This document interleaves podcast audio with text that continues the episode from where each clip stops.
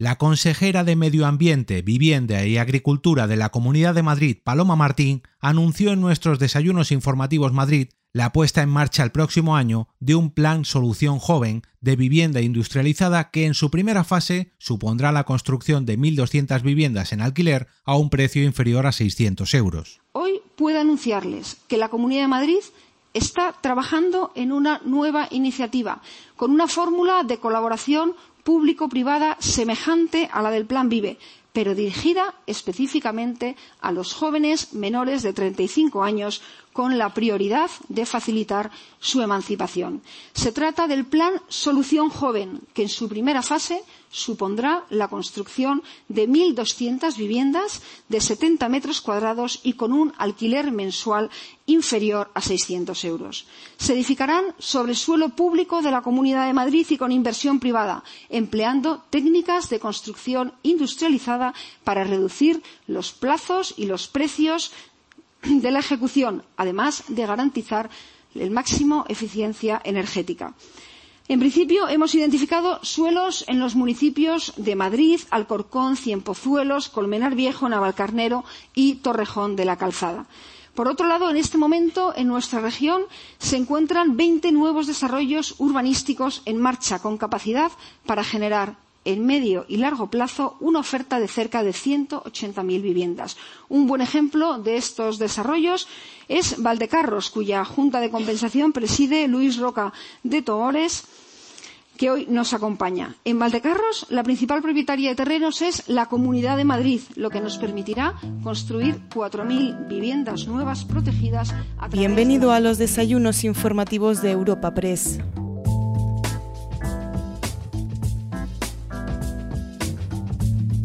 Celebramos una nueva cita en los desayunos informativos Madrid de Europa Press y lo hacemos para acoger un encuentro con la consejera de Medio Ambiente, Vivienda y Agricultura de la Comunidad de Madrid, Paloma Martín.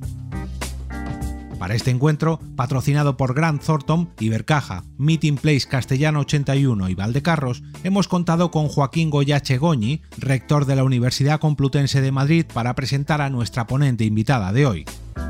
A continuación, Paloma Martín subirá a nuestra tribuna informativa y tras su intervención inicial charlará con la delegada de Europa Press en la Comunidad de Madrid, Cristina de la Rica. Escuchamos a Luis Roca de Togores, presidente de Valdecarros, abriendo el evento que hoy te ofrecemos. Bueno, buenos días a todos. Presidenta de la Comunidad de Madrid, presidenta de la Asamblea de Madrid, consejera de Medio Ambiente, Paloma, consejeros, viceconsejeros, amigos todos. Lo primero, agradecerles a todos su presencia aquí esta mañana, donde vamos a tener la oportunidad de conocer de primera mano la política de medio ambiente y vivienda de la Comunidad de Madrid que lidera Paloma Martín junto con nuestra presidenta Isabel Díaz Ayuso. Todos conocemos a Paloma y sabemos de sus capacidades de servicio público, coherencia y compromiso con la sostenibilidad y con la vivienda. Y creo que para los que vivimos en Madrid y los que nos sentimos madrileños, la vivienda siempre ha sido uno de los ejes vertebradores de la región. A lo largo de los años creo que hemos mejorado muchísimo entre todos la vivienda en Madrid, pero no hemos sido capaces de conseguir suficiente vivienda asequible como nos gustaría. Y, en mi opinión, la magnífica aportación de este Gobierno de la Comunidad de Madrid ha sido encontrar la tecla que a no mucho tardar vendrá a cambiar la estructura del mercado de la vivienda en Madrid los nuevos desarrollos. Los nuevos desarrollos son zonas de crecimiento en el exterior de la ciudad, hacia ciudades más sostenibles, con mejor movilidad y, por fin, con una vivienda asequible, que es lo que necesitan muchos madrileños. Y, además, tanto la comunidad como el ayuntamiento han desarrollado este modelo impulsando la colaboración público-privada. Esa nueva forma de plantear y resolver las cuestiones centrales de la comunidad tiene uno de sus capítulos centrales en los desarrollos del sureste, con un protagonismo marcadamente residencial, pero también con oportunidades importantísimas en logística y en comercio. Unos desarrollos en los que Valdecarro será líder con el 34% de las 150.000 viviendas a desarrollar en los próximos 20 años. No es casualidad que tanto la comunidad como el ayuntamiento sean propietarios de una tercera parte de las viviendas que he dicho han sabido cómo y dónde podían mejorar la situación de la vivienda en Madrid, no les ha faltado voluntad política y lo han puesto en marcha. con la satisfacción de formar parte de un proceso tan importante como el que les estoy expresando, es para mí un orgullo dejarle esta tribuna al rector de la Universidad Complutense, don Joaquín Goyache, y a nuestra consejera de Vivienda y Medio Ambiente, Paloma Martín. Muchas gracias.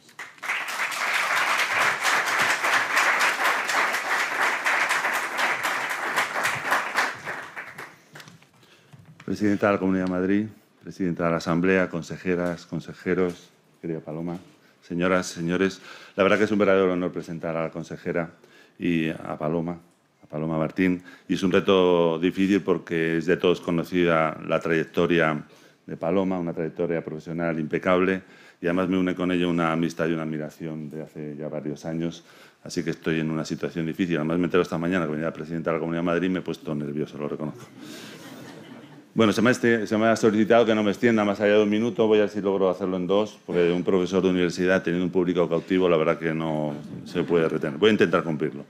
Como saben, estoy presentando a la actual consejera de Medio Ambiente, Vivienda y Agricultura de la Comunidad de Madrid, que es además diputada de la Asamblea de Madrid y además recientemente ha sido nombrada secretaria de Medio Ambiente, Movilidad y Sostenibilidad dentro de la Dirección Nacional del Partido Popular. Tal vez sea menos conocido que licenciada en Derecho por la Universidad Complutense de Madrid, y reconozco que eso me gusta mucho. Y eh, es doctora por la Universidad Rey Juan Carlos, que está fenomenal y demuestra lo que es la capacidad de, Paloma para formarse y progresar, pero me habría gustado más que fuera también de la Universidad Complutense de Madrid. Pero bueno, no puede ser todo perfecto. Em, además, eh, antes de, incorporarse a la Consejería de Medio Ambiente, Vivienda y Agricultura, era directora de Deloitte, por lo tanto conoce ambos mundos, el mundo de, de lo público y de lo privado, que no es tan frecuente últimamente. Anteriormente también ejerció cargos en la Consejería de Sanidad, donde la conocí hace ya muchos años, bastantes años, y de Asuntos Sociales de la Comunidad de Madrid. También trabajó en el Ministerio de Administraciones Públicas y fue portavoz de Justicia e Interior en la Asamblea de Madrid. Pero creo que esto supongo que todos ustedes ya lo conocían y yo debo aportar como introductor de la protagonista de este, de este acto, introducir un poquito alguna característica más de Paloma y perdona que te tute, consejera. Eh, Paloma es una persona que profundiza en los temas, que los prepara muy bien y siempre se suele adelantar a los problemas. Y siempre lo he hecho desde que la conozco. Y voy a poner un ejemplo relativamente reciente que, perdón que lo lleve a mi terreno porque lo hicimos eh, juntos con la presidenta, y es que saben que nos rodea una maldita pandemia por un virus que no quiere irse. Y eh, ya en el mes de junio de 2020, es decir, muy pronto, muy, muy, muy pronto, promovió un protocolo de colaboración que fue pionero en España e internacionalmente para la puesta en marcha de actuaciones para promover las medidas de sanidad y protección de los animales de compañía frente a COVID-19. Y lo sé muy bien porque tuve el honor de firmar ese protocolo con la presidenta, con el presidente del Colegio de Veterinarios de Madrid y yo mismo. Y fíjense, era un momento donde no se sabían muchas cosas del COVID y cómo podían afectar a las mascotas y cómo estas podían ser un reservorio para la enfermedad. Pero aún habiendo eh, muchos datos, se adelantó al problema como había citado antes. Pero no se trataba solo de proteger a las mascotas y a sus propietarios, sino también de dar asesoría incluso proporcionar alojamiento a las mascotas si se, si se podían enfermar. Es decir, la consejera Paloma tiene, eh, sigue o aboga por esa máxima que es prevenir, detectar y responder. Es decir, más vale prevenir que curar, que es una de las máximas eh, que podemos tener los que trabajamos en salud, en medio ambiente, y que desde luego es, em, en definitiva, más vale prevenir que cura, como decía, que es lo más económico y lo más sostenible. Y además la consejera tiene la rara habilidad y rara característica, no tan común, de contar con todos los actores. Y eso es tremendamente importante cuando se quiere resolver un problema. Yo creo que con este sencillo pero relevante ejemplo eh, he tratado de acercarse un poquito más a la conocidísima figura de, la, de Paloma Martín, la consejera. No les quito más tiempo, espero haber cumplido con mi obligación. Gracias, Paloma.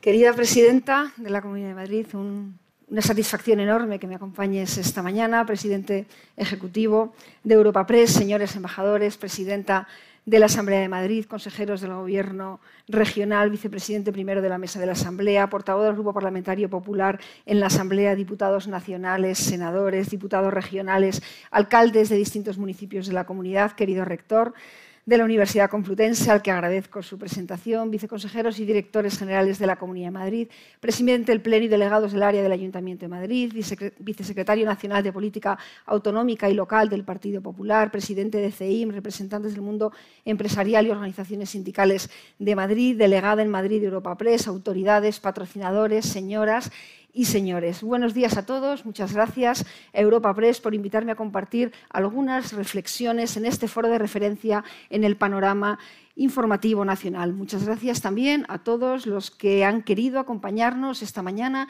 y, por supuesto, al rector de la Universidad eh, Complutense, Joaquín Goyache, por sus amables y generosas palabras. Me siento muy honrada porque el rector de la universidad en la que me gradué haya tenido a bien realizar la presentación.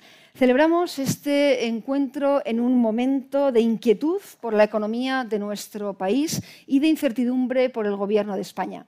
Y digo inquietud por la economía porque la inflación azota a España al haber superado en junio el 10% interanual, una cifra desconocida desde hace casi cuatro décadas, y porque la crisis energética que vivimos nos sitúa ante la tormenta perfecta. Y digo bien incertidumbre por el Gobierno de España, por la falta de seguridad y certeza de sus políticas y la desconfianza que generan sus ministros y su presidente. Pero no vengo a trasladarles un mensaje catastrofista, ni siquiera alarmista, sino esperanzador. Porque hay alternativa, hay políticas eficaces que transforman y mejoran la calidad de vida de las personas. Y es nuestra obligación poner buenas ideas al servicio de la política. Así, quiero compartir con ustedes el modelo de gestión que proponemos en dos ámbitos, la energía y la vivienda. La energía es un recurso estratégico. Disponer de energía es lo que hace posible nuestro modo de vida y el normal funcionamiento de la actividad industrial, comercial y económica. Y ahora hemos visto más claro que nunca que de la energía depende también la estabilidad, el crecimiento y el bienestar de las naciones. Permítanme que haga un breve diagnóstico sobre la situación energética.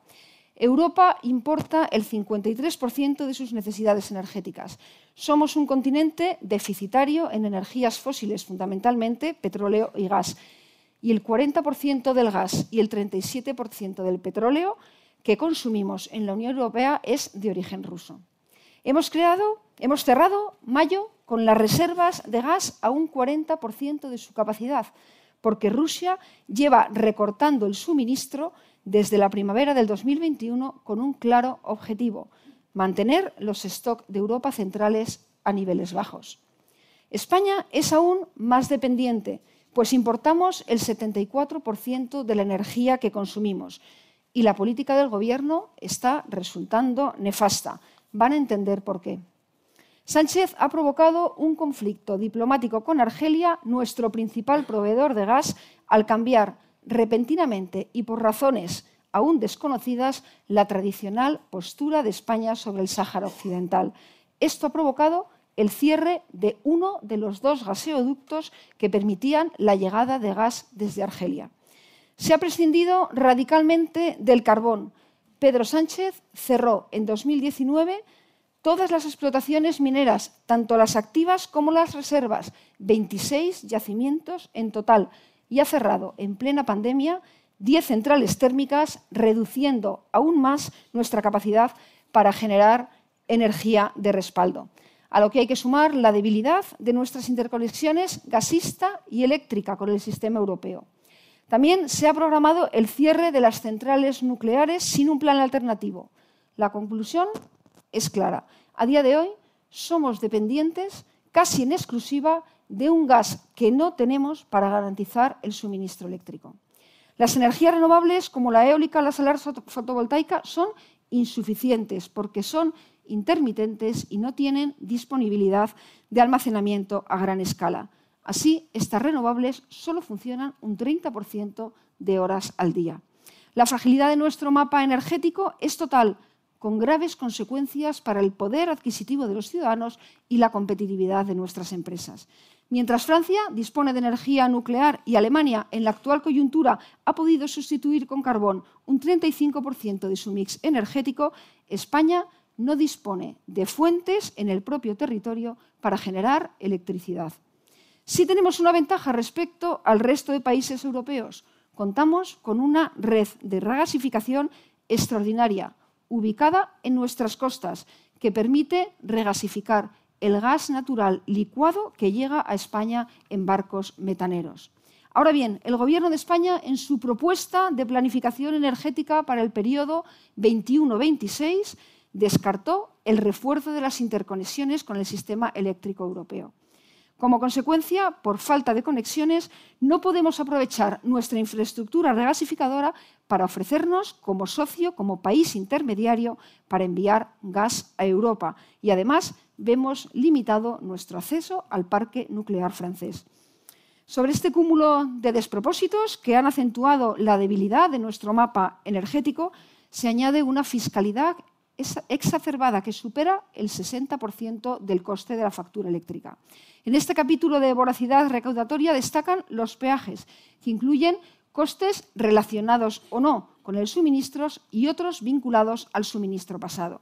El resultado de todo ello es que tenemos la segunda electricidad más cara de toda la Unión Europea y las medidas que improvisa el Gobierno, en el mejor de los casos, llegan tarde y son insuficientes. En el peor, son contraproducentes y agravan los problemas a medio y largo plazo. El descuento de 20 céntimos en los combustibles ha sido un parche y desde que esta medida entrara en vigor a finales de marzo, España es el país europeo donde más ha subido el precio del diésel y el gasoil, y la gasolina 27 y 31 céntimos respectivamente. El tope del gas se ha saldado con otro rotundo fracaso. Desde que entró en vigor la excepción ibérica, el precio de la luz se ha incrementado una media del 9,8%, cuando el Gobierno anunció que permitiría rebajar hasta un 40% los precios del mercado mayorista. Y con su retórica populista, el Gobierno ha amenazado con nuevos impuestos y con medidas intervencionistas que ahuyentan las inversiones y comprometen el fortalecimiento de nuestro mapa energético. La, preocupación de los ciudadanos está más que justificada por el empobrecimiento que supone y porque vemos que la situación está fuera de control por parte del actual Gobierno de España. De lo que les he contado hasta ahora, todos ustedes han oído hablar, pero de lo que nadie habla, lo que no habrán escuchado hasta ahora, es que el incremento de emisiones de CO2 que se está produciendo es extraordinario. Ante los altos costes del gas, se ha recurrido a la poca capacidad que queda disponible de generación con carbón, que es más barato pero más contaminante. Se ha pasado de producir en España diariamente 24 gigavatios hora con carbón a producir 42 gigavatios hora con picos de 46. Como consecuencia, se han disparado las emisiones de CO2 desde la entrada en vigor del tope del gas. Hemos pasado de emitir de media 160 gramos de CO2 por kilovatio hora a 235 con picos en horario nocturno de 310 gramos. Por tanto, desde el punto de vista del compromiso medioambiental, las políticas del Gobierno son nefastas. Comenzaba mi intervención diciendo que venía a trasladarles un mensaje esperanzador. Hay alternativa y es nuestra obligación poner buenas ideas al servicio de la política. Para paliar la situación de las familias y las empresas españolas a corto plazo y sentar las bases de un sistema energético más sólido a medio y largo plazo, proponemos un programa de reformas estructurales. A corto plazo es necesario actuar sobre la fiscalidad para aliviar la carga de los ciudadanos, salvar nuestro tejido productivo y preservar el crecimiento, el empleo y la cohesión social. Es lo que están haciendo otros países de nuestro entorno, como Alemania, Francia o Polonia. Las reformas deben orientarse a sustituir los ocho impuestos estatales que graban actualmente la producción de energía por un impuesto que internalice los daños ambientales. Proponemos estudiar la suspensión temporal inmediata del impuesto de CO2 y del impuesto de hidrocarburos. Proponemos reducir las subvenciones que nada tienen que ver con la generación de electricidad, como son las garantías de potencia o las primas a las renovables, y traspasar sobrecostes como el déficit de tarifa de la factura de la luz a los presupuestos del Estado. A medio plazo deben aprovecharse los fondos europeos para reforzar las interconexiones, tanto eléctricas como gasistas, con el sistema europeo. Proponemos avanzar en energías renovables, apostando por el biogás, la biomasa forestal y el hidrógeno. Proponemos abrir el debate sobre la prolongación de la vida útil de las centrales nucleares. La Comisión Europea ya ha incluido la energía nuclear dentro de la taxonomía verde, pidiendo una inversión de medio billón de euros hasta 2050 para asegurar los objetivos de descarbonización. Y lo ha aprobado también la semana pasada el Parlamento Europeo. Países como Estados Unidos, Francia, Reino Unido, China o Finlandia, con el apoyo, por cierto, del Partido Verde, han anunciado la construcción de nuevas centrales nucleares, multiplicando su capacidad. Pero el dogmatismo del Gobierno impide siquiera abrir el debate. Como también debiera abrirse el debate sobre la prohibición impuesta por el Gobierno de Sánchez de explotar recursos naturales como ejemplo el litio de las baterías o el zinc para los microchips, ambos esenciales para la fabricación de vehículos eléctricos, o el uranio para las centrales nucleares. A largo plazo, para alcanzar un mapa energético seguro, barato y descarbonizado, proponemos que se rediseñe el mix energético para avanzar en la electrificación de la demanda, asegurando la presencia del mix en todas las tecnologías disponibles en una proporción adecuada. Y este es nuestro modelo de gestión, porque España necesita una transición energética nacional e inteligente. Y para, ello, lo primero que debe hacerse es no cargarla sobre las espaldas de los ciudadanos, de las clases medias y de los más vulnerables. La descarbonización es el objetivo a alcanzar y es responsabilidad de los gobiernos nacionales elegir las vías y la velocidad para no descarrilar en cuanto llegan las primeras curvas. El segundo asunto clave sobre el que quiero hablar hoy es de vivienda. El acceso a la vivienda es un factor determinante de bienestar social y, en el caso de los jóvenes, una condición necesaria para su emancipación, para la formación de una familia y con un impacto directo en la natalidad. Cuando hablamos del acceso a la vivienda es clave entender que el desequilibrio se produce por las diferencias entre la oferta y la demanda, Cuanta más atractiva resulta una ciudad para vivir, más demanda de vivienda hay. Y si la oferta no evoluciona en la misma proporción, se produce una subida de precios. La Comunidad de Madrid es una región, por su vitalidad, muy atractiva para vivir. Por eso, trabajamos en dar facilidades para que la oferta de vivienda se incremente. Dos son las dificultades que nos, nos traslada el sector, la falta de suelo disponible y los procesos dilatados por la rigidez normativa y la lentitud de trámites. A ello hay que añadir la creciente preocupación ciudadana por el fenómeno de la ocupación. Desde la Comunidad de Madrid tratamos de dar respuesta a las tres cuestiones. Nuestro modelo está basado en políticas activas, incentivadoras, que ayudan a incrementar la, la, oferta de vivienda, que es la única forma realmente de contener el precio, que dan seguridad jurídica al sector inmobiliario y que defienden la propiedad privada de las familias ahorradoras. Para poner suelo en el mercado, trabajamos en dos líneas. Estamos sacando al mercado 192 parcelas de titularidad autonómica de las que hemos licitado el 60% con una oferta de suelo público sin precedentes. Y estamos desarrollando el Plan Vive, que se ha convertido en un modelo referente a nivel nacional de colaboración público-privada en materia de vivienda. Ponemos suelo a disposición de los operadores que construyen y gestionan durante 50 años viviendas en alquiler que se ofrecen a los ciudadanos con un, hasta un 40% de precio inferior al del mercado. Y una vez finalizada la concesión, las viviendas revierten al patrimonio de la Comunidad de Madrid. Y todo ello es posible gracias a la transparencia y la seguridad jurídica del procedimiento, que facilita al inversor conocer de antemano las condiciones y los límites de las rentas a percibir. Esto nos ha permitido, sin coste para el erario público, generar de momento una inversión de 700 millones de euros para facilitar el acceso a la vivienda en Madrid. Durante estos días, en municipios como Alcorcón, Torrejón de Ardoz o Tres Cantos, van a arrancar las obras de algunas de las 5.400 viviendas a precios asequibles adjudicadas en el primer lote del Plan Vive. Hoy puedo anunciarles que la Comunidad de Madrid está trabajando en una nueva iniciativa con una fórmula de colaboración público-privada semejante a la del Plan Vive, pero dirigida específicamente a los jóvenes menores de 35 años con la prioridad de facilitar su emancipación. Se trata del Plan Solución Joven, que en su primera fase supondrá la construcción de 1.200 viviendas de 70 metros cuadrados y con un alquiler mensual inferior a 600 euros. Se edificarán sobre suelo público de la Comunidad de Madrid y con inversión privada, empleando técnicas de construcción industrializada para reducir los plazos y los precios de la ejecución, además de garantizar el máximo eficiencia energética. En principio, hemos identificado suelos en los municipios de Madrid, Alcorcón, Cienpozuelos, Colmenar Viejo, Navalcarnero y Torrejón de la Calzada.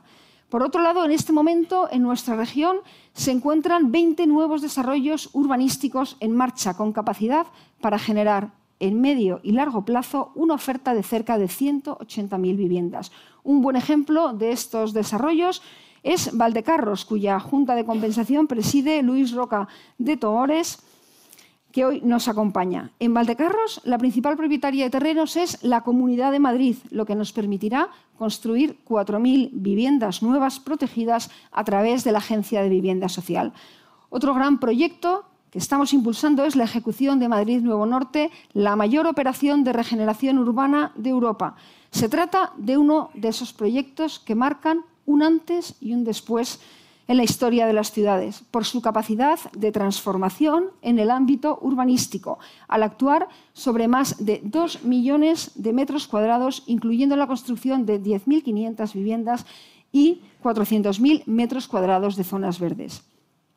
El desarrollo está llamado a convertirse en el principal distrito de negocios del sur de nuestro continente, multiplicando el atractivo de Madrid para atraer talento e inversión, cuando el índice global de centros financieros nos sitúa ya en cuarta posición a nivel europeo junto a Londres, París y Frankfurt. Si la primera de las cuestiones que nos traslada el sector es la necesidad de suelo, la segunda prioridad es la de un marco normativo regulatorio flexible, con menos trabas burocráticas que acorten los plazos.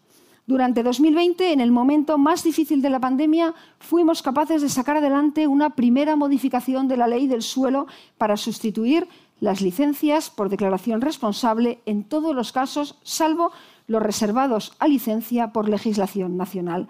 Esto ha supuesto un paso de gigante. Por ejemplo, al sustituir las licencias de primera ocupación de viviendas por declaración responsable, que ha ahorrado meses de tramitación y el correspondiente coste económico. Y además, según me informa el consejero de Economía y Hacienda, esta reforma ha llegado más allá de nuestras fronteras y es un atractivo más para invertir en Madrid. También hemos aprobado en tiempo récord el proyecto de ley de medidas urgentes para el impulso de la actividad económica y la modernización de la Administración. Esta ley, conocida como Ley Omnibus, supone la reforma más ambiciosa y liberalizadora de la ley del suelo de la Comunidad de Madrid desde su promulgación hace dos décadas. El objetivo principal de la modificación es simplificar trámites, eliminar duplicidades y permitir una respuesta pública adecuada y rápida a las necesidades de vivienda. Por poner solo algunos ejemplos, las medidas previstas harán posible que los ayuntamientos utilicen parcelas dotacionales públicas vacantes para levantar vivienda pública en régimen de alquiler. Así, parcelas que estaban destinadas a equipamientos deportivos o culturales que por distintas circunstancias no se han desarrollado, podrán destinarse a otro fin, también público, como es la construcción de viviendas alquiler asequible. También dotaremos a los municipios de más de 15.000 habitantes de competencias para aprobar modificaciones de su planeamiento sin que tenga que hacerse a través de la Comunidad de Madrid, lo que supone seis meses menos de tramitación, agilizando los desarrollos urbanos. La ley se encuentra en tramitación parlamentaria, correspondiendo ahora a los grupos políticos la responsabilidad última de decidir su puesta en marcha. La tercera de las cuestiones en materia de vivienda es la creciente preocupación ciudadana por la ocupación ilegal. Desde el Gobierno de la Comunidad de Madrid defendemos la propiedad privada. Somos conscientes de que muchas familias, con los ahorros de toda una vida, compran una segunda vivienda normalmente para, dársela, para dejársela a sus hijos o bien para obtener un complemento a sus rentas. Pero hay políticas que son permisivas con la ocupación. Así, el Gobierno ha vuelto a prorrogar el último Real Decreto anticrisis y ha prorrogado la suspensión de los desahucios que ya adoptó en pandemia hasta el 31 de diciembre del 2022. Esta medida supone amparar el impago de los alquileres y dejar aún más indefensos a los propietarios frente a los llamados inquiocupas. De hecho, la semana pasada conocimos, a través de un informe del Instituto de Estudios Económicos, que España es uno de los países de la OCDE que menos respeta el derecho a la propiedad.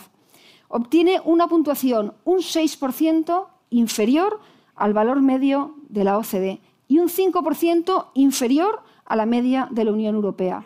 Un resultado motivado, según consta en dicho informe, por el entorno legal y político que rodea a la propiedad en nuestro país como consecuencia de las medidas adoptadas por el actual Gobierno de España.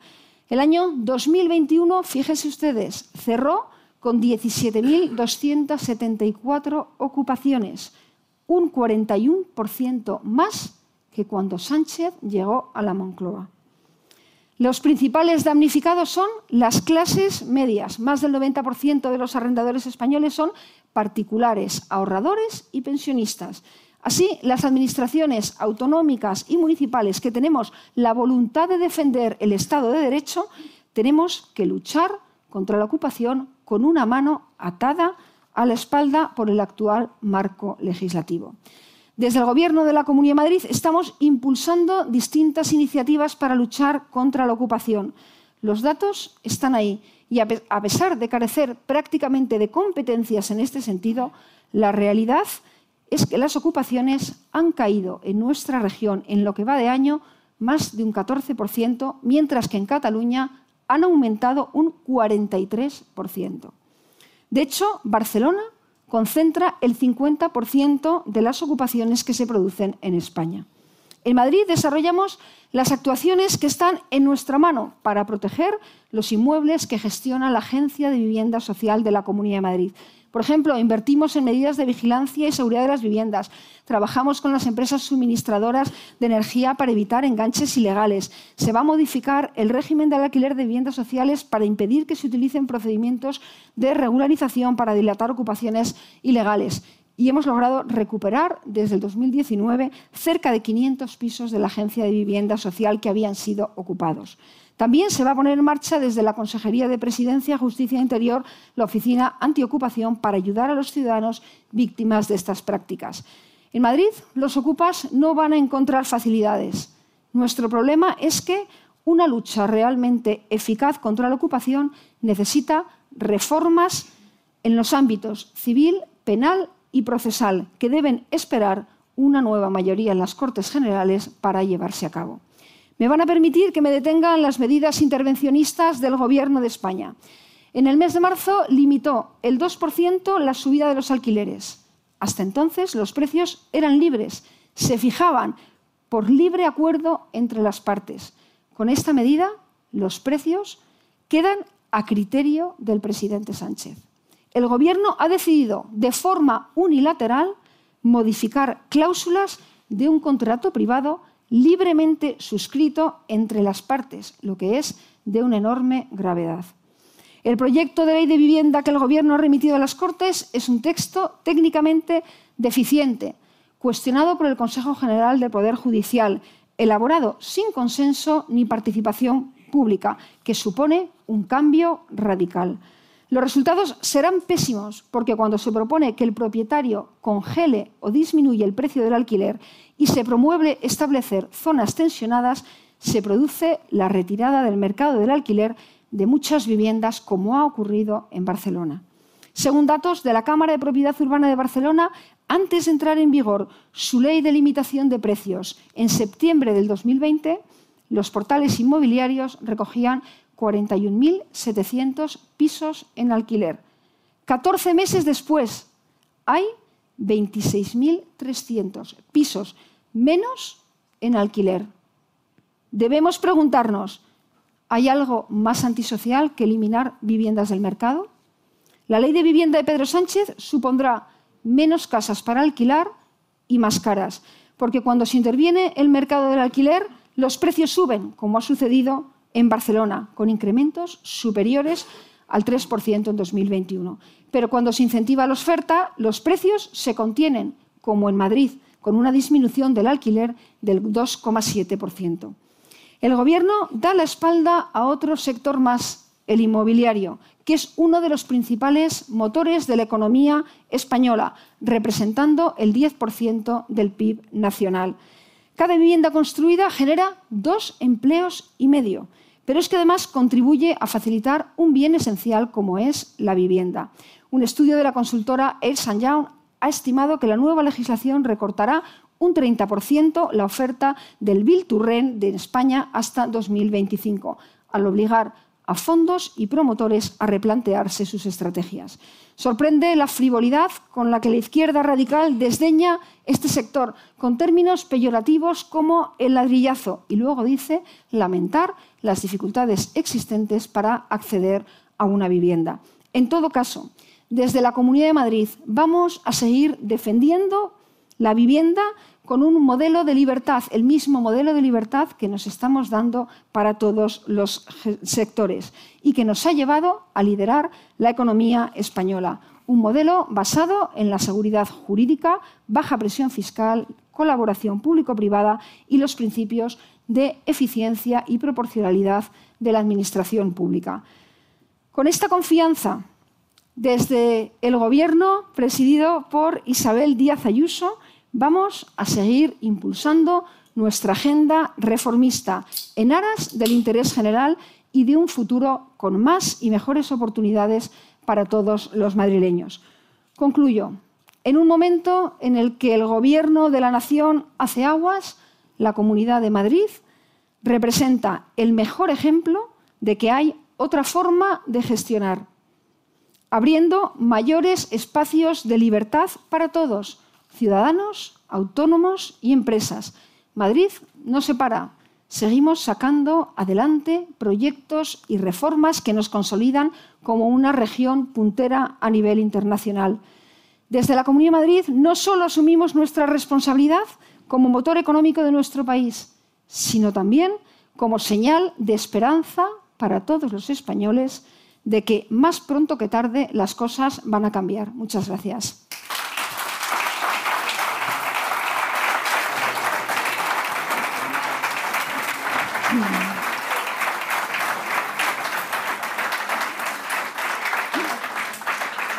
Consejera, muchas gracias y bienvenida a los Desayunos Madrid. Su consejería abarca muchas competencias, así que vamos a intentar tratar los temas clave para la región en medio ambiente, en vivienda y en agricultura, y también vamos a dedicar, como ha hecho en su intervención, unos minutos a la coyuntura económica actual. Recuerdo a todos que pueden hacer llegar sus preguntas a eventos.europapress.es.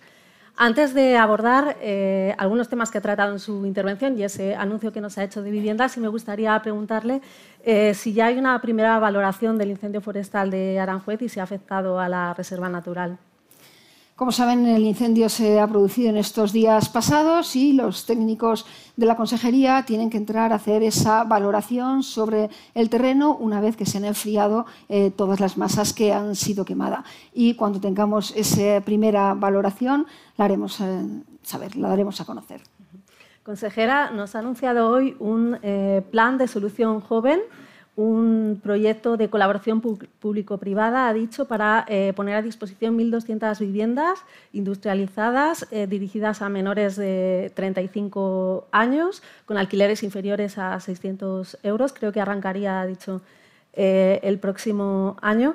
quería preguntarle el coste de la medida para la Administración regional, aunque ha dicho que habrá inversión privada y eh, cuántos eh, jóvenes se beneficiarán de este plan y si es compatible con el bono joven al alquiler del Estado.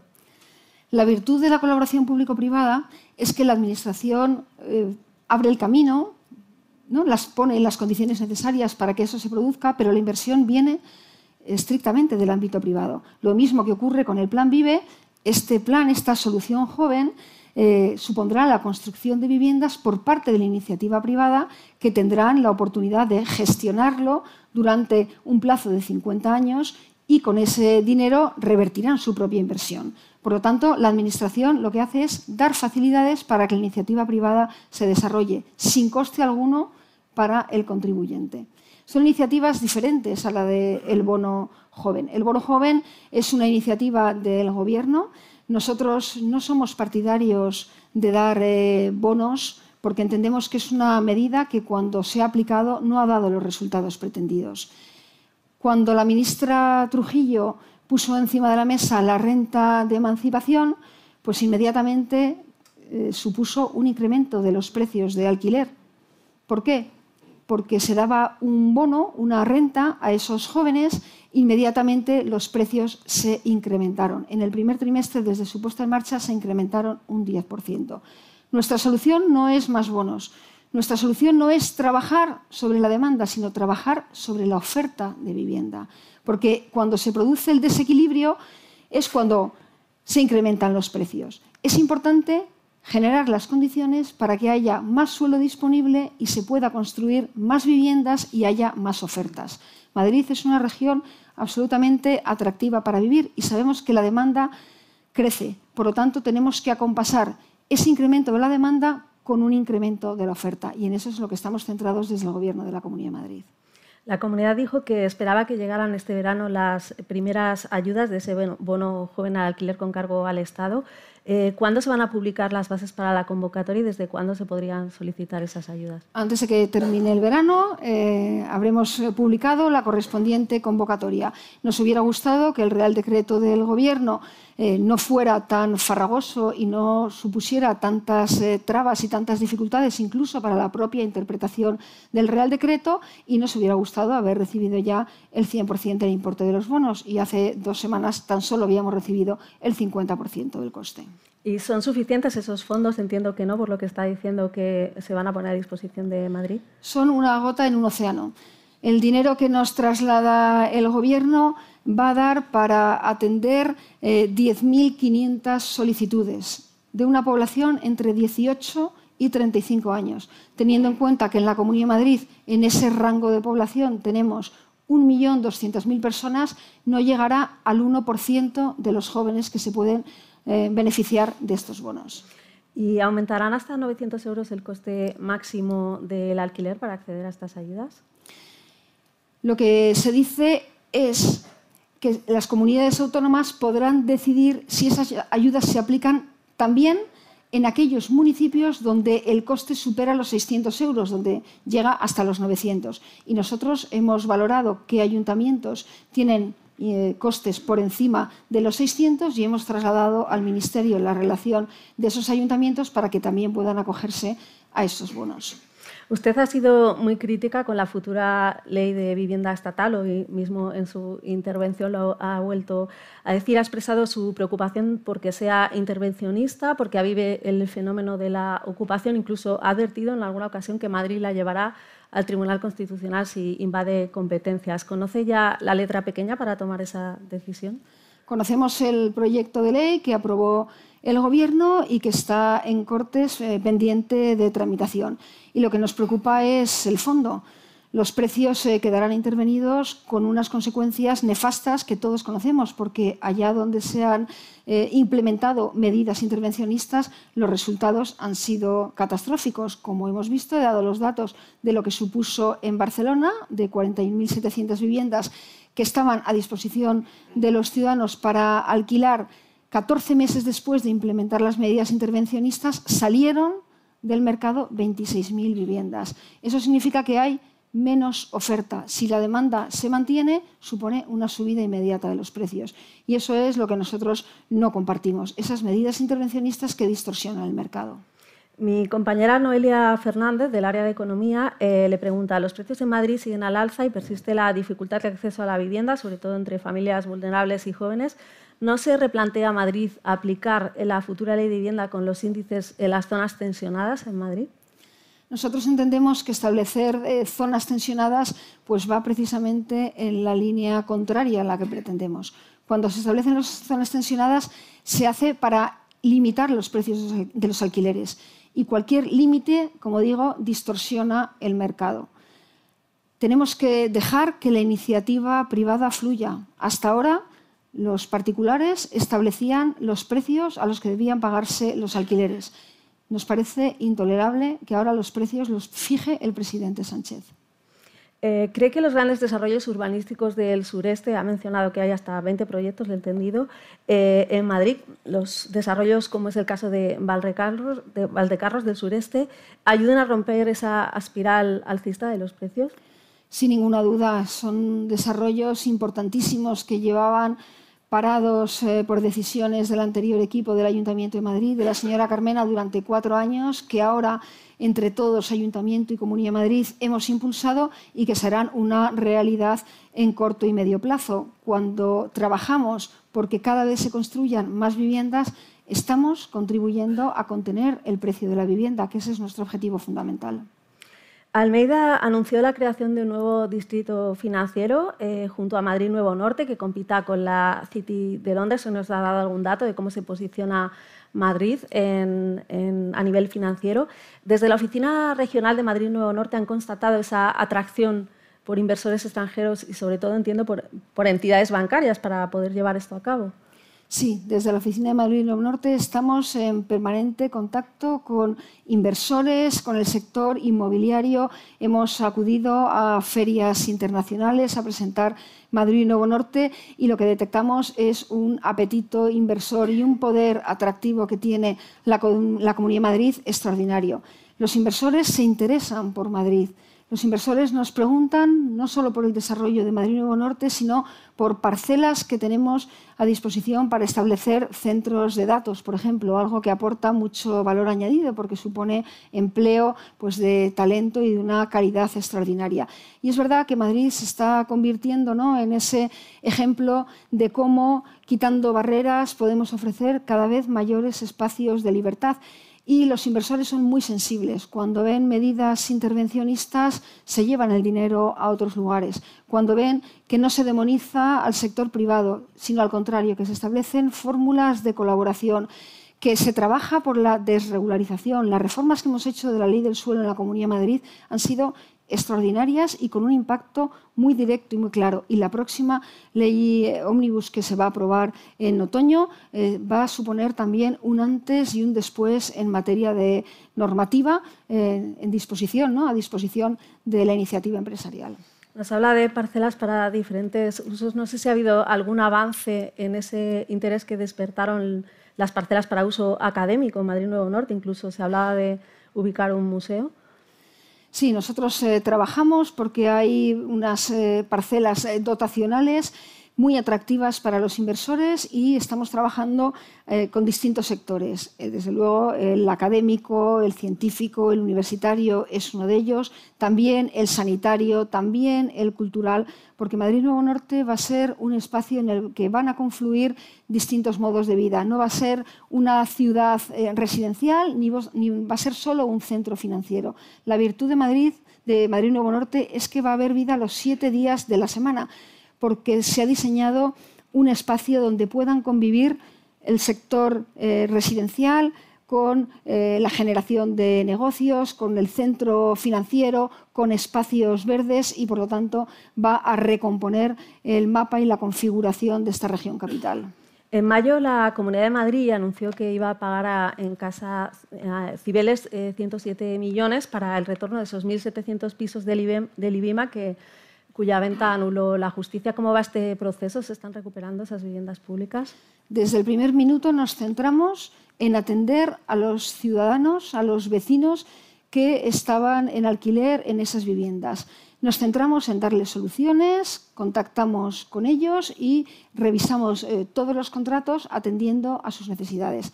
A día de hoy, se ha abonado ya el justo precio, que es exactamente el precio que nosotros, que la Comunidad de Madrid cobró en su momento cuando enajenó las viviendas y trabajamos por ofrecer a esos inquilinos de las viviendas de la Agencia de Vivienda Social, pues eh, los mismos derechos de los que disponen el resto de inquilinos de la Agencia de Vivienda Social. La Cañada Real también está entre sus competencias, parece que se ha desbloqueado, se han firmado ya varios convenios con los ayuntamientos de Madrid y de Rivas Vacia Madrid, creo que hoy nos acompaña la nueva alcaldesa. Eh, ¿Cómo van esos eh, realojos de familias y qué se está haciendo con esas parcelas recuperadas? Pues nuestro objetivo es ofrecer esa solución real y es eh, dar la oportunidad a las familias que viven en Cañada Real de ser realojadas. Firmamos un primer convenio con el Ayuntamiento de Madrid, un segundo convenio y también con el Ayuntamiento de Rivas. Todo esto va a suponer que vamos a haber realojado 300 familias en el plazo de dos años. El objetivo es recuperar esa zona, fundamentalmente el sector 6 de Cañada Real, para trabajar en la recuperación del entorno y convertirlo en una zona verde, que es exactamente lo que estaba previsto en el Pacto Real eh, firmado entre todos los componentes. La Comunidad de Madrid va a revisar de forma excepcional el precio de las obras públicas por el encarecimiento de los materiales. Lo cierto es que era una de las pocas comunidades que no había apostado por esta opción. Eh, ¿Qué ha ocurrido para que cambien de parecer? ¿Se ha constatado algún problema en algún proyecto de ejecución ya adjudicado? Pues en el Gobierno de la Comunidad de Madrid nos gusta tomar las decisiones eh, analizando el diagnóstico y, desde luego, conociendo los datos. Por lo tanto, siendo la Comunidad de Madrid una región muy atractiva para inversiones, con un mercado muy diferente del que pueden tener otras comunidades autónomas u otras provincias que tienen menor potencial económico, nos dimos eh, un plazo razonable para valorar eh, los acontecimientos y el transcurso de las circunstancias. Y buena prueba de hecho es que fruto de esa valoración se tomó la decisión en Consejo de Gobierno eh, de implementar eh, esas medidas previstas en el Real Decreto. ¿Y ha influido en ello los avisos que venía dando el sector de la construcción? Más que los avisos, el análisis de datos. Para nosotros, el hacer un estudio riguroso de cómo se está comportando el mercado y cómo van las obras que tiene pendientes de desarrollar la Comunidad de Madrid es la clave. La Comisión Nacional de los Mercados y la Competencia ha impuesto multas de 200 millones a seis de las principales constructoras españolas por alterar licitaciones públicas durante 25 años. Como gestora y por su experiencia en una administración pública, me gustaría, que valorara este hecho y conocer si existen en Madrid mecanismos para evitar que esto vuelva a ocurrir. Desconozco en concreto eh, ese expediente. Nosotros como no, desde la Comunidad de Madrid hacemos licitaciones absolutamente públicas, transparentes, con eh, mesas de eh, contratación, con letrados que verifican el normal cumplimiento de los requisitos legales y entendemos que la empresa privada pues, tiene que actuar siempre con la máxima responsabilidad, igual que lo hacemos desde las administraciones públicas. Eh, vamos a hablar de la coyuntura económica, de, dedicado buena parte de su intervención a ello. Los analistas anticipan un escenario adverso tras el verano. El Gobierno ya admite que va a haber trimestres complejos de alta inflación y usted dijo hace unos días que se estaba preparando una tormenta perfecta que explotaría en otoño. ¿Cree que nos acercamos a una recesión? Los indicadores eh, están encima de la mesa, ¿no? Lo dicen claro, teniendo una inflación cercana al 10% y con este problema energético que está lejos de solucionarse, parece que todo indica a que vamos a sufrir esa recesión. Yo creo que lo que tiene que hacer el Gobierno de España es tomar las riendas, porque los españoles nos preguntamos quién está al volante. Tenemos una sensación de desgobierno, ¿no? de un equipo que anuncia medidas que tardan meses en llegar y que cuando llegan son insuficientes y distorsionan el mercado. Por lo tanto, nosotros lo que pedimos al Gobierno es valentía, es certeza, es verdad y es responsabilidad.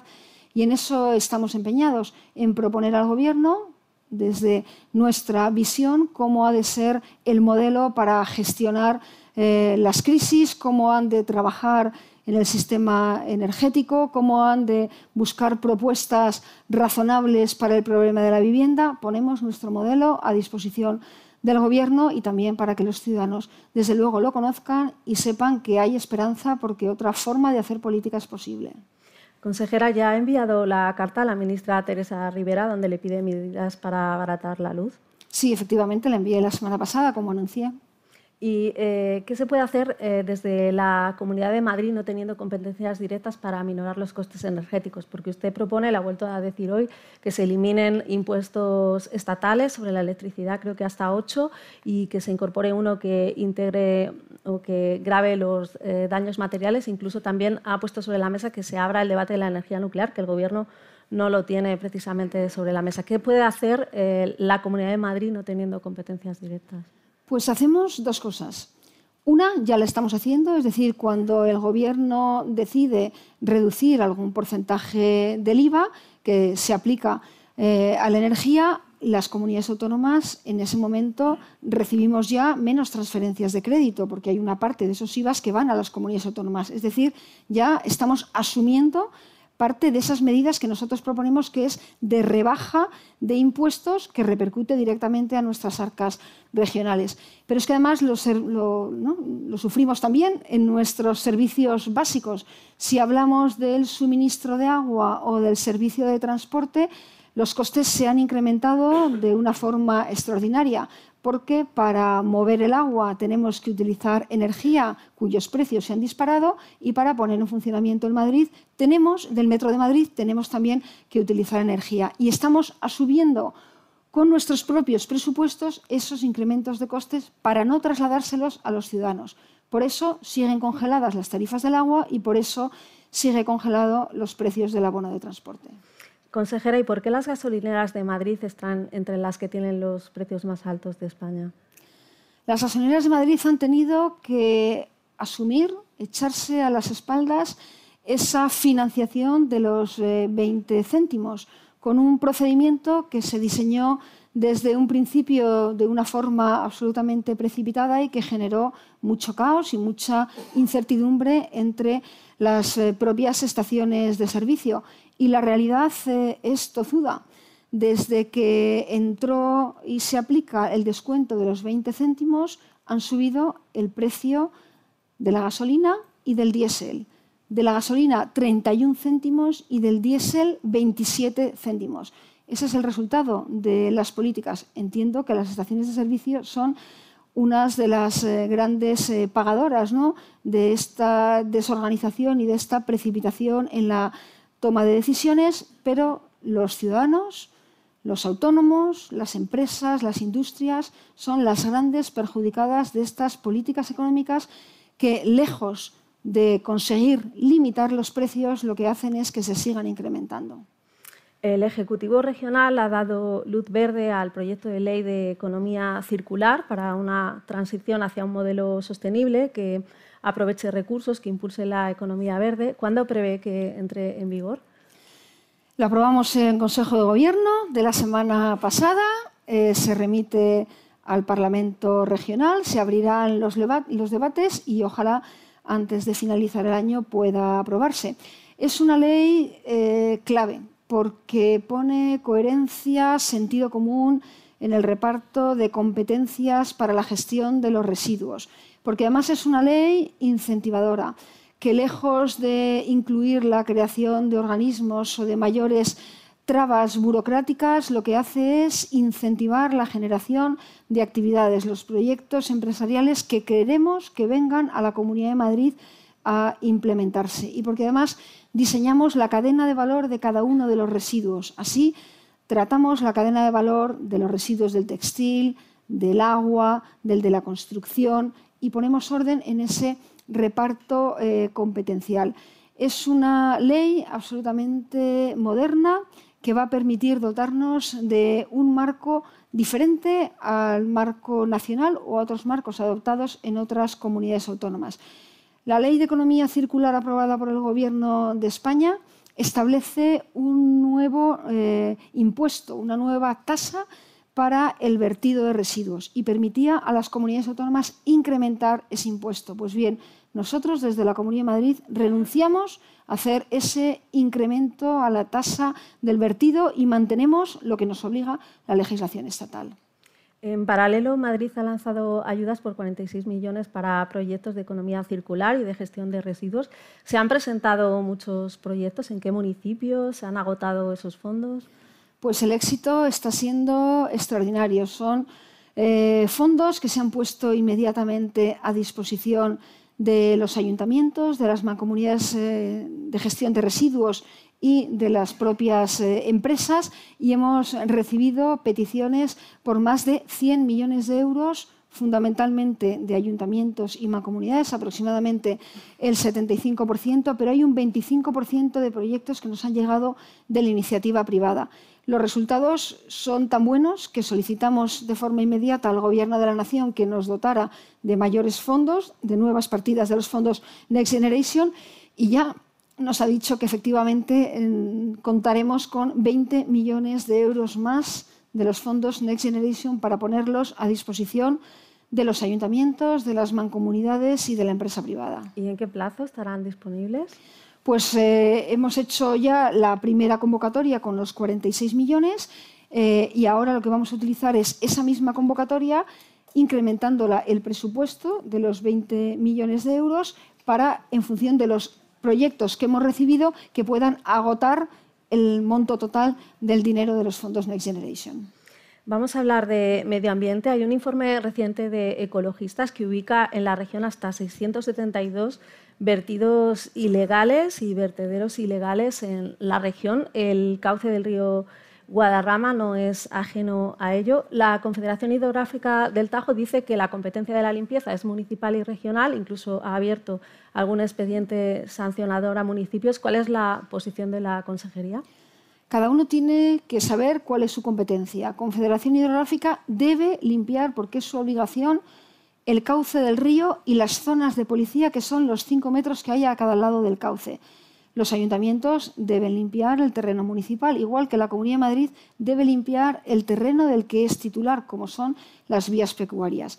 Y eso es lo que estamos haciendo, atendiendo al reparto competencial, cada uno invierte presupuesto para mantenerlo en las mejores condiciones.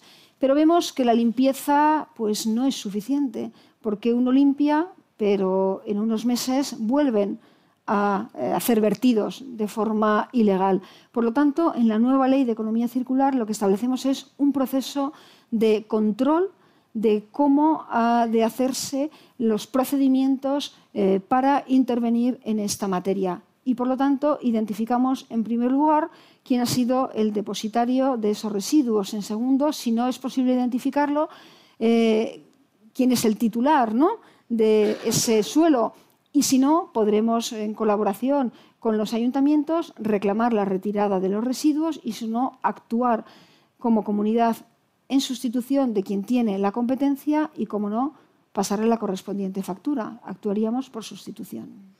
Y antes de que todo esto ocurra, como medida de prevención, ¿no se pueden poner mayores inspecciones o no hay capacidad para ello? Firmamos hace año y medio un acuerdo entre Confederación Hidrográfica, los ayuntamientos implicados y la Comunidad de Madrid. Y allí establecimos medidas de todo tipo. Las que le he hablado, que eran puramente de limpieza, pero también establecimos medidas para impedir o dificultar lo máximo posible la entrada a determinadas zonas, colocando mojones, incluso cámaras de videovigilancia. Lo que pasa que eh, el suelo es muy amplio, por lo tanto, el que quiere de forma deliberada verter los residuos, pues siempre encuentra un hueco para hacerlo. Lo que hay que hacer es mayor control y para eso solicitamos a la delegación del Gobierno que nos ayude ¿no? con controles de la Guardia Civil, también a la Policía Municipal para identificar quienes hacen esos vertidos eh, ilegales y, como no, la coordinación de todas las administraciones implicadas es clave. ¿Y eh, sería adecuado hacer también una campaña de sensibilización? Sí, de hecho las, las, hemos hecho. La hicimos, si no recuerdo mal, hace año y medio. Trabajamos con el sector de la construcción en hacer un libro blanco para, entre todos, ¿no? educar a los propios sectores en esa mayor concienciación de que si queremos tener nuestros montes, nuestros parques regionales cuidados, debemos ser, desde luego, muy rigurosos para evitar que estas situaciones se produzcan. En la región hay cuatro grandes plantas de tratamientos de residuos, dos están a punto de colmatarse. ¿Se necesitan nuevas plantas o es un sistema adecuado el que está en vigor? La Comunidad de Madrid necesita nuevas plantas de tratamiento y nosotros financiamos el 50% del coste de construcción de esas nuevas plantas. Como saben, la competencia corresponde a las mancomunidades de gestión de residuos que se constituyeron con un único objetivo, que era gestionar los residuos. Llevan ya más de 10 años de funcionamiento y están dando los primeros pasos para eh, construir esas plantas. Hemos podido ya inaugurar la planta de Loeches, financiada, como digo, al 50% por la Comunidad de Madrid y es una planta de las más modernas, no de la Comunidad de Madrid, que por supuesto lo es, sino de toda España, que está dotada de unos sistemas de triaje excepcionales y que permiten eh, tratar el residuo de forma adecuada. Por lo tanto, seguiremos dando pasos en la misma dirección. Ahora bien, aprovechando los fondos Next Generation, solicitamos al Gobierno de España que dotara de más recursos para estas plantas de tratamiento, pero en una ceguera que no se entiende de manera sensata, decidieron invertir ese dinero en proyectos pequeños en financiar camiones de recogida de basura selectiva a los municipios y renunciar a proyectos absolutamente reformistas y transformadores de la gestión de residuos de nuestra comunidad, que era exactamente lo que nosotros pedíamos. Nosotros pedíamos al Gobierno que hiciera un esfuerzo cercano a los 500 millones de euros, que es lo que necesita Madrid para disponer de plantas de tratamiento eh, de residuos, fundamentalmente los que se recogen en los domicilios. Y el Gobierno ha hecho oídos sordos. Ha preferido destinar esos 46 millones en vez de los 500 y hacerlo a proyectos que no son lo suficientemente transformadores ni responden a las necesidades de la Comunidad de Madrid. Y según los cálculos de la Consejería, además de Loeches, ¿cuántas plantas se necesitarían en Madrid? Se está trabajando para que se construya otra planta en la Mancomunidad del Sur y otra en la del Noroeste. En agricultura, uno de sus grandes proyectos es el Plan Terra. ¿Qué grado de cumplimiento ha alcanzado y cuándo se abrirá el esperado Madrid Rural? Pues tenemos a día de hoy el 70% del Plan Terra cumplido. El Plan Terra es un plan hecho par y, por y para los agricultores madrileños que contiene 50 medidas concretas y un presupuesto de 100 millones de euros.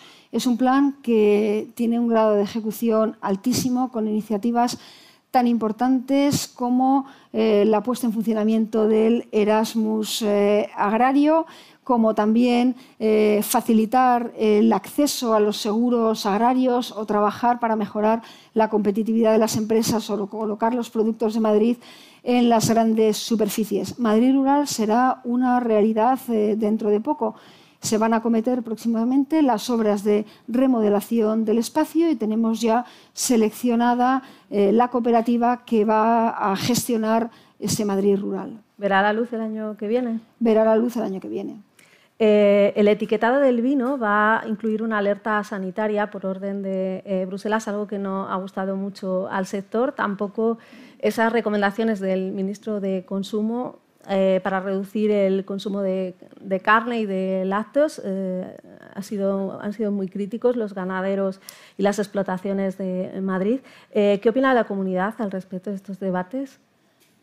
Pues nadie puede comprender cómo la política agrícola y ganadera se está dictando no desde el Ministerio de Agricultura y Ganadería de España, sino desde el Ministerio de Consumo y desde el Ministerio de Transición Ecológica. Nadie lo puede comprender. El campo español y desde luego el madrileño trabajan por ser cada día más competitivos, por ofrecer productos de calidad y la demonización del consumo de carne que ha hecho el ministro de Consumo o la excesiva ideologización que impone el Ministerio de Transición Ecológica no tiene eh, sentido alguno para los agricultores y ganaderos, que son los que nos dan de comer, que son los que permiten que tengamos esos alimentos de buena calidad y a precios asequibles. Y el etiquetado del vino pues, entra dentro de un despropósito más de esta izquierda radical que nos gobierna, que ahoga cada vez más al campo español. En San Sebastián de los Reyes han detectado recientemente comederos destinados a la alimentación de jabalíes en zonas eh, verdes municipales cercanas a la dehesa. No sé si desde este municipio les han pedido ayuda a la Consejería de Medio Ambiente. Pues no, desconozco si a nivel técnico habrán eh, pedido ayuda. Todas aquellas iniciativas que nosotros entendamos que son buenas para el cuidado de nuestros animales, para el cuidado de nuestro medio ambiente, pues siempre son bien recibidas. En estos meses se han detectado algunos focos de gripe aviar en la región. ¿Están ya todos controlados? Sí, estamos cuando se detecta un foco de gripe aviar, pues se actúa en consecuencia. Hasta ahora todos los focos se han producido en aves eh, silvestres, es decir, de las que están eh, no controladas en ninguna explotación y se toman las medidas adecuadas sanitarias que están previstas en los protocolos como el control de aquellas explotaciones en un radio, quiero recordar que de 10 kilómetros alrededor de la zona del foco. Usted también es presidenta del canal de Isabel II. El sistema Vigía para detectar COVID ha resultado muy eficaz en, las aguas residuales madrileñas y ha sido elegido por un programa que encabeza la ONU para implantarlo en otros países. ¿Qué otras utilidades puede tener este sistema? Pues muchas. Bueno, la principal es con la que nació, con ese objetivo ¿no? de ayudar a la Consejería de Sanidad a tener un diagnóstico diferente, una forma de anticiparse a las olas que pudieran venir y desde luego podemos decir que ha cumplido sobradamente su función. Pero es cierto eh, queremos que se mantenga como un sistema de vigilancia permanente para otros virus que se puedan detectar. Y de hecho hemos creado en Canal de Isabel II un laboratorio específico con vocación de mantenerse y de poder ir incorporando otros tipos de virus en coordinación siempre con sanidad para seguir sirviendo, para seguir poniendo el agua al servicio de la salud. El canal está buscando, buscando, una salida diplomática al conflicto que hay con el gobierno de Colombia por la expropiación de acciones de su filial AAA. ¿Cómo van estas negociaciones? Pues eh, al principio buscamos esa salida diplomática, acudimos al gobierno de España que nos prestó todo su apoyo en defensa de los intereses de Madrid y ahora abrimos una nueva etapa, ¿no? que es la de presentar un arbitraje internacional ya hemos dado los pasos necesarios para llevarlo a cabo y esperamos que ese arbitraje internacional dé los frutos que todos deseamos. ¿Y cuál es la estrategia de futuro de la empresa pública de aguas? ¿Nos puede resumir? Pues seguir dando el mejor agua de España a los madrileños. Seguimos apostando por esa calidad de agua que es reconocida por todos a un precio un 20% inferior al coste y con una apuesta medioambiental de primer nivel.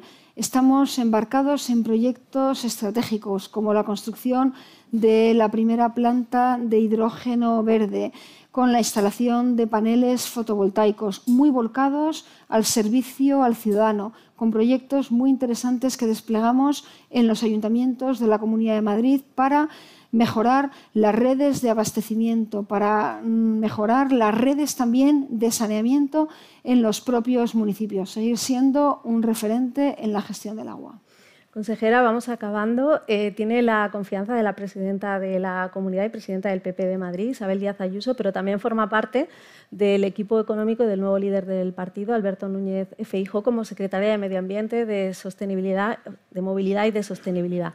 A nadie se le escapa que las políticas económicas van a tener visibilidad en esa alternativa de gobierno. ¿Cómo encara este nombramiento? Pues la verdad es que, primero agradecida, ¿no? Agradecida por la confianza tanto de la presidenta Isabel Díaz Ayuso como del presidente Alberto Núñez Feijóo.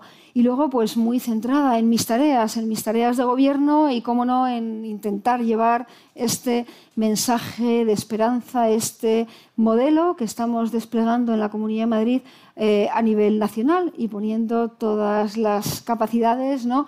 al servicio de este gran proyecto. Estamos convencidos en el Partido Popular que eh, Alberto Núñez Feijóo va a ser el próximo presidente del Gobierno, porque la situación a día de hoy es eh, insostenible y porque hay una alternativa absolutamente esperanzadora con un modelo claro de lo que quiere y de lo que es bueno para España. ¿Y le gustaría continuar en el Gobierno regional si el PP gana las elecciones en Madrid en 2023?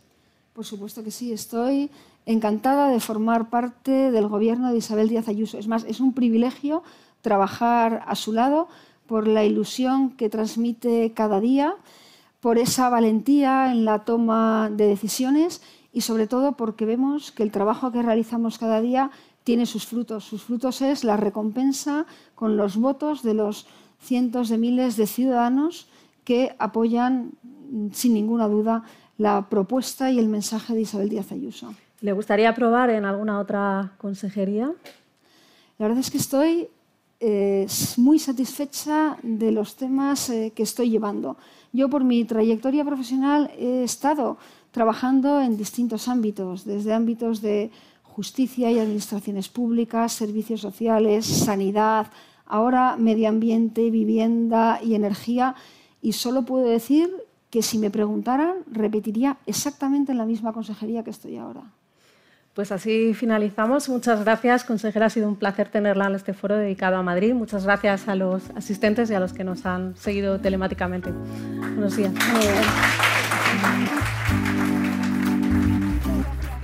Despedimos esta entrega de los desayunos informativos de Europa Press invitando a todos nuestros oyentes a descubrir el resto de episodios de este podcast, así como los de los distintos programas de nuestra red a través de europapress.es barra podcast. Recuerda que todos ellos están disponibles en las principales plataformas de podcasting.